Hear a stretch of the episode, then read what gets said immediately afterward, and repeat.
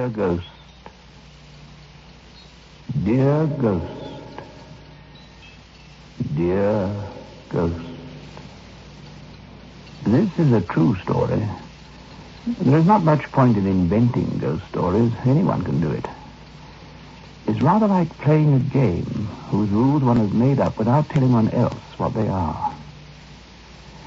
The events I'm going to report took place in a glorious blaze in the most marvelous summer in living memory. England. The summer of 1921. Good it was that summer to be alive. But to be young was very heaven. I was as old as the century. 21.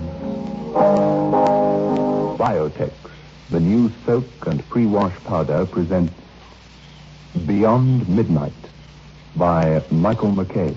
Just soak. Just soak in Biotex. Just soak. Just soak in Biotex. Just soak. Just soak in Biotex. If you have wondered how to get your washing really stain-free, understand this. Biotex removes the stains and dirt washing won't. Just soak. Just soak in Biotex. Stains, grass stains, tiresome collar and cup stains, ingrained dirt, soil and grime. Out they all come, and you don't stir a finger. Just soak. Just soak in Biotex. Biotex with natural enzymes is the pre-wash powder with the most enzymes to give you extra pre-wash power. Absolutely no rubbing, no color loss, no fabric wear. Use it for cotton, silks, woolen, synthetics. Use it to make new again. Soaking in Biotex removes the stains and dirt, but washing won't. Just soak. Just soak in Biotex.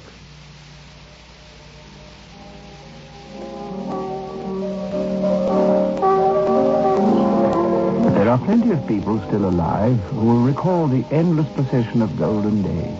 1921. Its unclouded dawns. Its magnificent noons of blue and gold. Its days sinking into warm, noble evenings, full of the promise of another day of the kind of summer one dreams about, but seldom gets.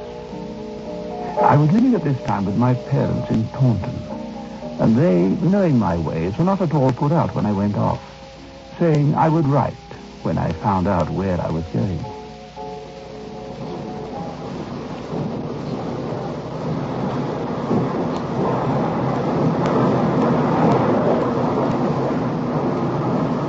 Had never been to Crome Stratford.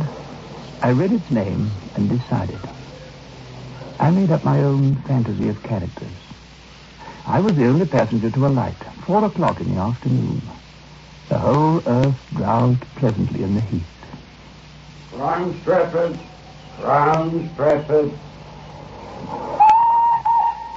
The station master wore a cap of golden braid, but it appeared he was doing duty as porter as well. It was good to be 21 at Crome Stratford in the sun that summer. Crown Stratford. Afternoon, sir. Tickets, please. Good afternoon. Oh, this is beautiful. Oh, yes. Thank you, sir. Um, I want to stay here for a while. Have you any suggestions where I might put up? Put up. Well, uh, there's the Bell Inn. That's if you don't mind a bit of jollification on market days and Saturday nights. Oh. Well, you see, my stay is going to be quite a long one. I think I would prefer private accommodation. Hmm. You go out of the station, there. You go over the bridge. You'll see four houses in a row. They're called Sevastopol Terrace.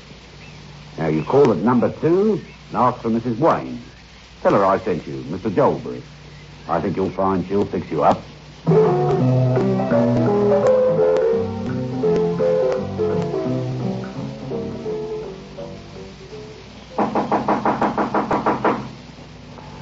Sevastopol Terrace consisted of four red brick cottages without elegance of any sort. They could not have been more ordinary if the architect had entered a competition for the most ordinary, and the most mediocre dwellings. Please come in. Oh, thank you very much. Oh, it's a beautiful day. Let me show you the room. There's one upstairs. A dead front room, seldom used. Uneasy chairs. a small piano with a fretwork front panel. The front room fire grate was stuffed with orange tissue paper. Above the mantelpiece, there was the enlarged photograph of a man in khaki. He was dark with a full moustache and an expression of slight astonishment on his face. I made a satisfactory deal with Mrs. Wayne. The other lady was Mrs. Jennison, fifty-ish, stout, and, as it was called then, a kindly, infectious laugh. I knew I was going to be comfortable. Six weeks or so I decided upon. Time in which to write a novel. Oh, yes. That is what I had set my heart on doing. The blue, cloudless days went by, and I wrote not a word of the novel. I liked my ladies. We took our meals together, and the household was an easy one to dwell in. And then, a strange uneasiness began to make itself manifest in my mind. For no reason at all, it seemed, I began to be afraid of something. Afraid in a way that I'd never experienced before, or for that matter, since this time.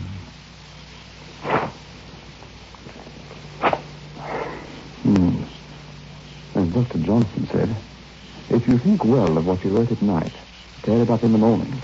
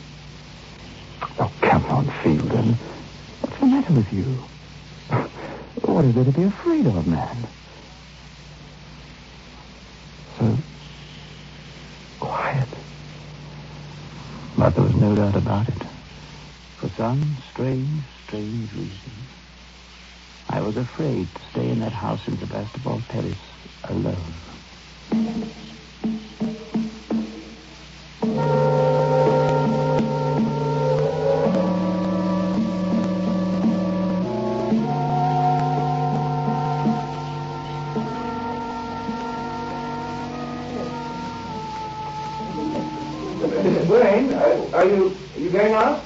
Yes, we're just going for a walk, Mr. Field, and we won't be long. Yes, we won't be long, Mr. Field. Just a little walk. We shall be back to tea. Bye-bye. Oh, Doctor.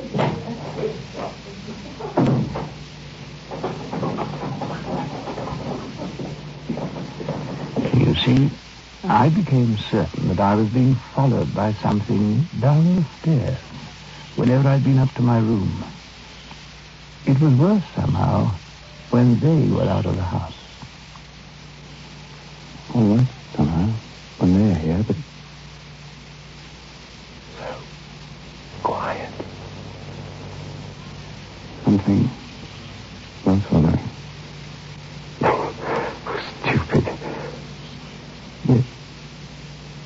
Yesterday, too, when I went up to get my pen. I wasn't imagining it. I wasn't.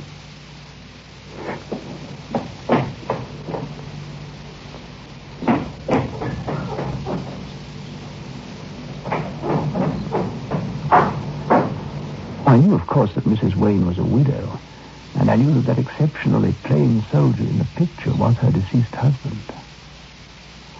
One Sunday, after the ceremonial tea, Mrs. Wayne had used him as a time bag, as people do. She was putting the tea things together to take them out into the kitchen, and was at that moment holding what I privately thought to be a very ugly teapot. Mrs. Dennison regarded the teapot. She nodded at it. I always liked that teapot. Do you believe in premonitions? No, I can't say that I do. Or at any rate, I've never had one that was worth having. Do you believe in premonitions, Mrs. Wayne? Oh. Tell me about it, Mrs. Wayne. I'd rather not. It's a painful subject.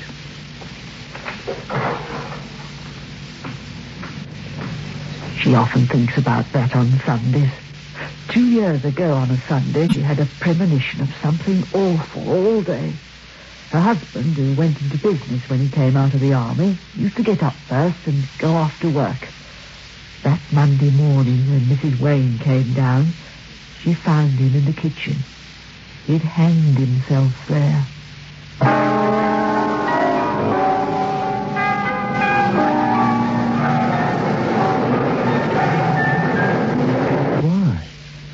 Be an inquest, of course, but nothing definite ever came out of it. He had troubles, money or drink or something like that. Well, there had to be a reason. There had to be. Tell me about it. Tell me what it was. Well, well, if you ask me, it's only my opinion, of course. I'm asking you. Excuse me, I must go and help Mrs. W. with the The washing. reason. T- tell me the reason. I reckon that, like a lot of other men, couldn't settle down to ordinary life when he came out of the army. It wasn't the same anymore. Whatever makes you like life had gone out of it. He never liked being a soldier, but when he got back home, he didn't like that either. Some fellows managed better than he did, but it, he couldn't. He used to brood a lot. You could hardly get a word out of him sometimes. I stared at the photograph of Sidney Wayne, and then at Mrs. Jennison. Do you mean he killed himself because he was bored? Well, I wouldn't say bored, no. Say lost. There was a lot like that when they came back. Killed in inaction, you might say. I moved close to the photograph and stared at the dead face in it. He stared with the same cold intensity, not at me, but past me. It was horrible. The stillness of the face, those eyes fixed on some object of vision beyond me or my glance. His hair was close cropped beneath his hat with its badge of the Suffolk Regiment. The peak of the cap came down almost to the bridge of his nose, hiding his forehead. Nothing fitted with either his body, his temperament, or his final act. Now that I knew what that act had been, he was dressed for me in the horror of the grotesque. My eyes moved involuntarily to his neck, and I turned away alike from the photograph and the dreadful images which I violently extruded from my mind. How shall we spend the evening? Is anyone for church? On a walk? Or shall we have a game of cards?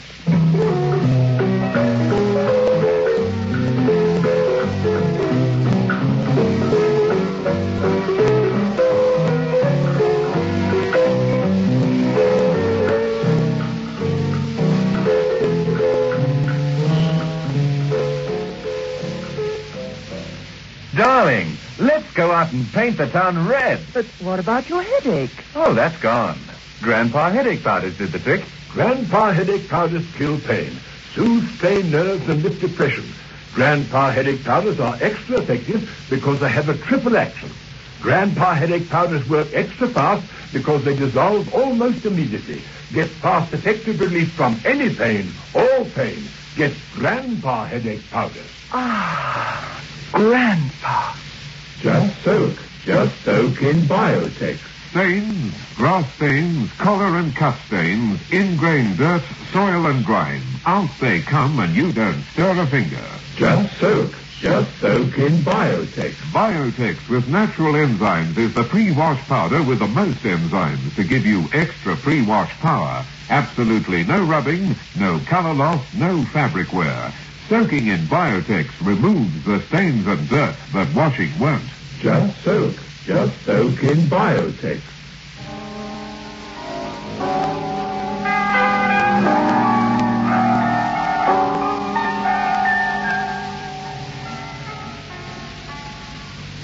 Well, what do you think? A walk, do you fancy? Would that be nice? Mr. Fielder? Hmm?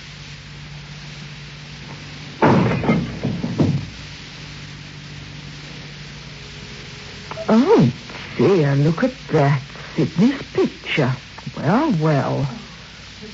Oh, I knew it would go one of these days. Get me a dustpan and brush, will you? I'll soon clear this mess. All right. Oh, I'm sorry that happened. Now you'll have to have it framed. Oh, the frame's broken too. I shan't do that. I never really liked that photograph. I only put it up there to please Sidney. I like to remember him the way he was before he went into the army. I shall just put it away somewhere. And then I knew that we were not three in that house, but four.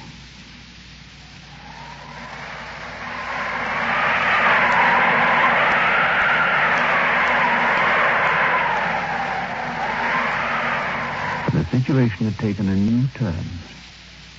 I did not know what to expect. I decided that that day, after the falling of the picture, was a day to be spent by the sea. So accordingly, I went to Lowestoft.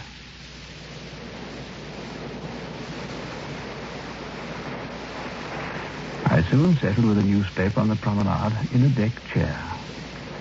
There was an empty chair beside me. It was not empty long, though. A middle-aged woman sat beside me. After only a few minutes, she made occasion to talk to me.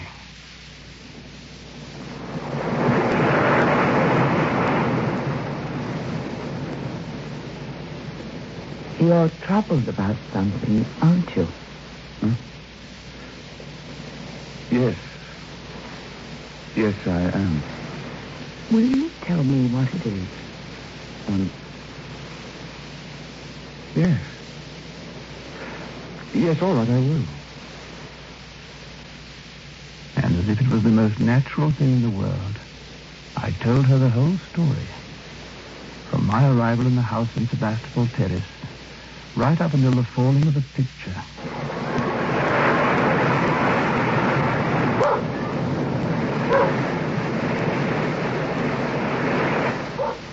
May I tell you what I think? Certainly, I'd, I'd like to hear. It's quite clear to me. I believe in spirits or ghosts or whatever name you like to give to that part of us that you now know exists when the body's fallen away.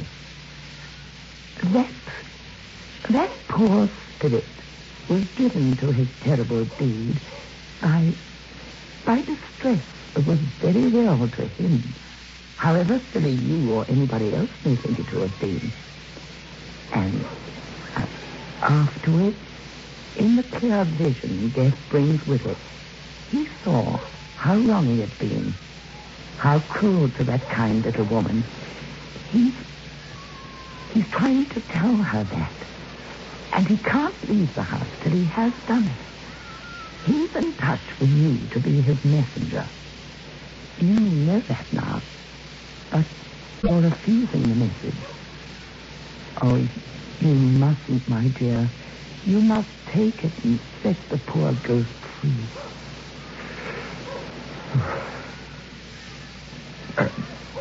I, I can't do that. I, I won't. Well, let his message, if there is one, be carried some other way. You told me that you don't dare stay in the house when the others have gone out for a walk or... Well, that's right. Daren't is the right word. That's, that's just the time when he was trying hardest to get his message to you.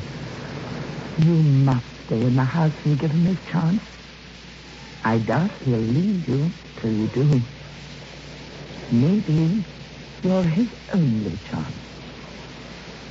Uh, how do you know this? Oh, your way.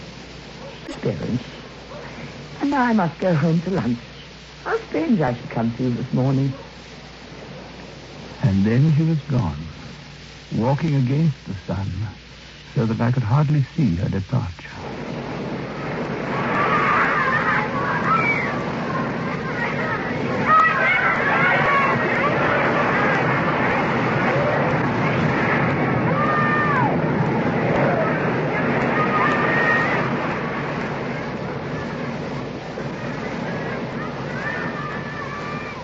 I arrived back at Crome Stratford. At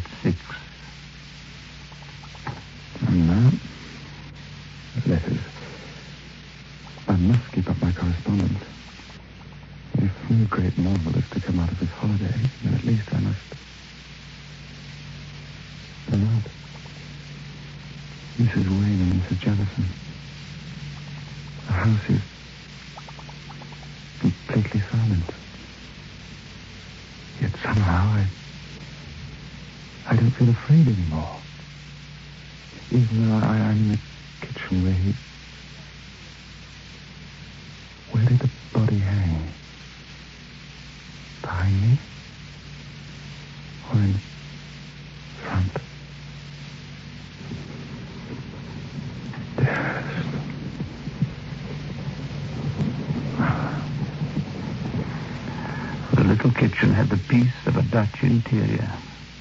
The place shone quietly with care. There was not even a sound from the outside world. The shadows in the room moved solemnly with the sun, and the light imperceptibly faded.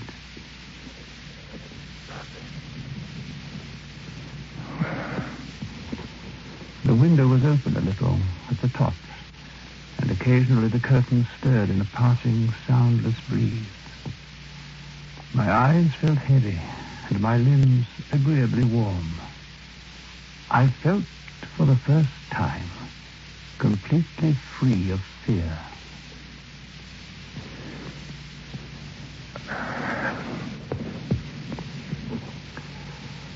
Slowly, I moved into that half slumber that one gets in church at sermon time. One hears the sound of the voice and sometimes the words, but the whole, the impressions are jumbled. And then something happened. Something happened that turned me into a thing of terror. I uttered a sound like a man in a nightmare. I struggled to shout at the dark terrors that flapped in my mind. I thought I saw something, a limp form, unnaturally hanging in the room in front of me.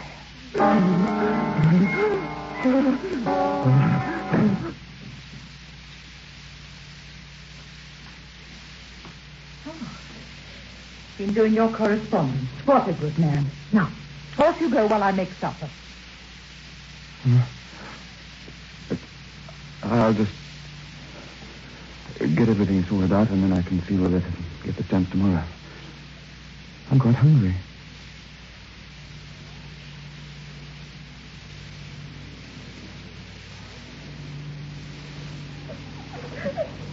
There's Mr. And then yes. she said, why, of course he isn't an officer of the Royal Flying Corps. He's wearing the uniform of an army chaplain. then we all knew, you see, at once. oh, Mrs. Patterson, you're a giddy limit. You really are. oh, dear. Oh, you all right, dear? Quite all right. Why shouldn't I be? Oh, I thought maybe you had one of your headaches. Some maybe. No, no, I'm all right. A bit tired, perhaps. I think I'll go to bed shortly after supper. You do that. We'll wash up, won't we? Hmm? Oh, rather. She had lost her air of commonplace acceptance of life. She looked like, what could it be? Like someone who had mislaid a possession, was trying to remember where it might be. She wasn't going to bed because she had a headache. She was going because she wanted to be alone to think about whatever it was that preoccupied her. When the meal was over, she rose. Well, if you don't mind excusing. Not at all. Where you go, have a good rest. And so Mrs. Wayne went up to bed. Next morning, I was having breakfast when I heard the postman knock at the door.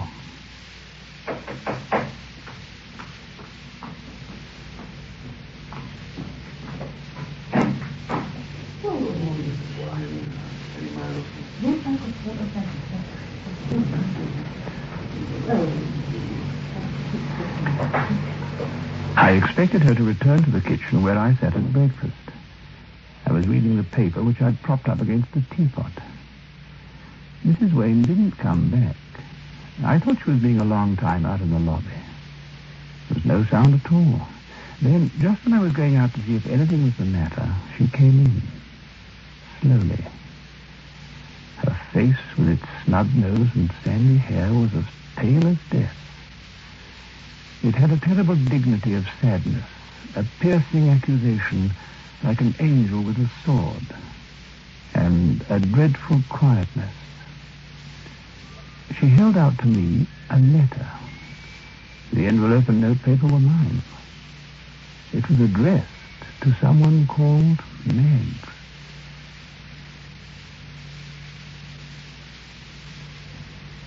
How did you know he called me Meg? I did not need to ask any questions. She had found this letter among my mail on a little table, and she gave the rest to the postman. I didn't know. No. I never told you. Read the letter. I, I don't want to. No. Read it.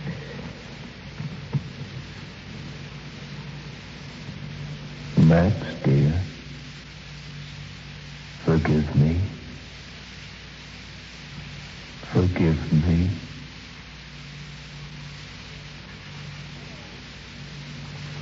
That's not my writing. It's his. But you wrote it. I found it with your letters. He came to you last night, didn't he? I don't know. I don't know. I knew. As soon as I came in, the house was empty. He stayed with me until you came. He was here. I knew he was always here. I didn't think anyone else would ever know. But you knew. And he came to you. And now, he's gone. Forever.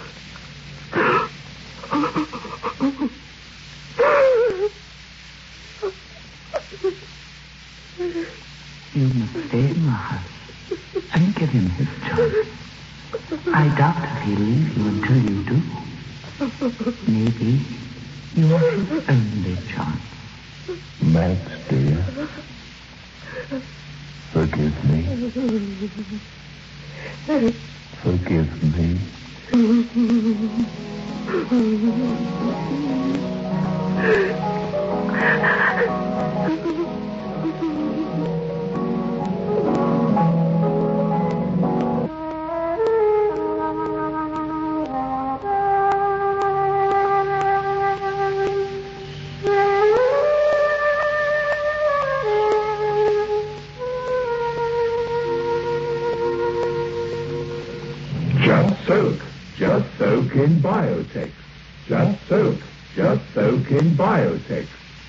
soak. Just soak in Biotex. If you have wondered how to get your washing really stain-free, understand this. Biotex removes the stains and dirt washing won't. Just soak. Just soak in Biotex. Stains, grass stains, tiresome collar and cup stains, ingrained dirt, soil and grime. Out they all come, and you don't stir a finger. Just soak. Just soak in Biotex. Biotex with natural enzymes is the pre-wash powder with the most enzymes to give you extra pre-wash power. Absolutely no rubbing, no color loss, no fabric wear. Use it for cottons, silks, woolens, synthetics. Use it to make new again. Soaking in Biotex removes the stains and dirt, but washing won't. Just soak. Just soak in Biotex. Beyond Midnight is presented every Friday night at half past nine by Biotex, the new soak and pre-wash powder. The program is adapted for broadcasting and